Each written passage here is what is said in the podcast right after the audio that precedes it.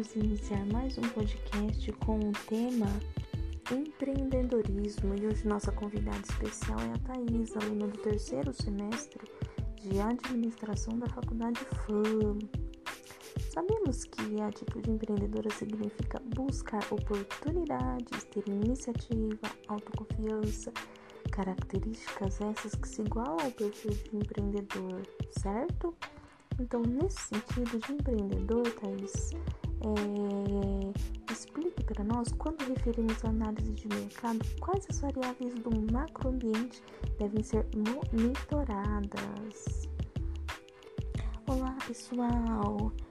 É muito bom estar aqui com vocês. Vamos lá, as perguntinhas. É, a análise de mercado ajuda a encontrar caminhos para começar bem um negócio e crescer no decorrer do tempo. Desta forma é possível destacar quais variáveis do macroambiente são importantes a ser monitoradas, sendo elas variáveis naturais, que consideram-se recursos naturais disponíveis para a empresa, ou os que serão afetados por sua atuação, como exemplo, estação do ano, chuvas, secas, etc. Também temos a variáveis demográfica, acompanha as características da população, né? Exemplos como tais mudança na constituição da família, né? Antigamente eram famílias compostas por pai, mãe e filhos. Hoje é, há uma grande variedade, né? Podendo ser pais solteiros, né? Pais com os filhos, mães solteiras, etc.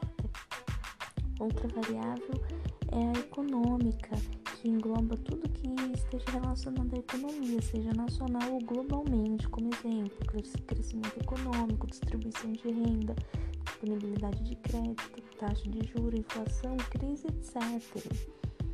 Outra variável é a tecnologia, sendo a grande responsável por grandes mudanças. Como exemplo, antigamente para ouvir uma música, é, você precisava comprar um produto físico, certo? Como o CD ou DVD.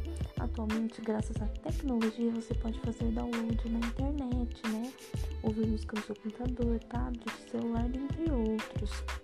Também temos a variável sociocultural, que está relacionada aos hábitos e tradições de uma comunidade.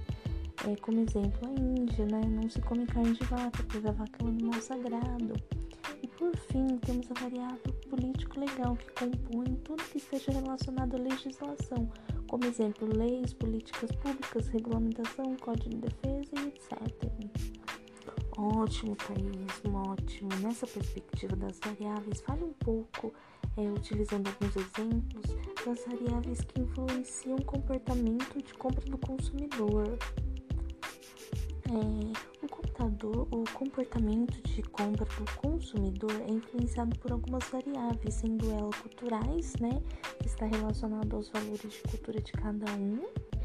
É, também temos as variáveis sociais, que está relacionadas às influências recorrentes dos grupos dos quais o consumidor participa, e temos variáveis é, pessoais, que está relacionada às características pessoais de cada um dos consumidores.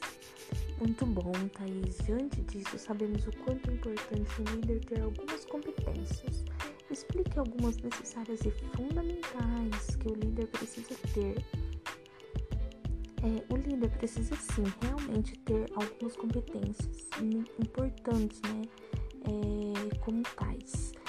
Eu vou destacar autoconhecimento. É bastante relevante que o líder saiba gerenciar suas próprias emoções isso inclui sentimentos como medo, insegurança, ansiedade e estresse. O líder tem um papel fundamental para com seus liderados e precisa demonstrar controle dessas emoções, além de motivar seus liderados. Também temos espírito de equipe, que é preciso saber trabalhar em equipe. Também temos o bom relacionamento, é importante que o líder crie vínculos, faça parcerias, né? Também temos flexibilidade, o líder precisa lidar bem com as mudanças, é preciso estar atento ao que faça o seu negócio crescer. Se precisar mudar, deve ser o primeiro a apoiar e engajar os outros na mudança. Excelente, Thaís. É de suma importância, né? E referente às franquias, explique para nós o conceito de franquia, franqueador, franqueado, taxa de franquia, royalties e fundo de propaganda. E se você tem alguma franquia que você gosta, a franquia É, Trata-se de um modelo de negócio que permite utilizar marca já consolidada, testada e padronizada, ou seja, a franquia empresarial é o sistema pelo qual o franqueador cede ao franqueado o direito de uso de marca ou patente, associado ao direito de distribuição exclusiva ou semi-exclusiva de produto ou serviço. Já o franqueador é o dono da marca, quem idealiza, cria e concede a franquia do negócio a outra pessoa.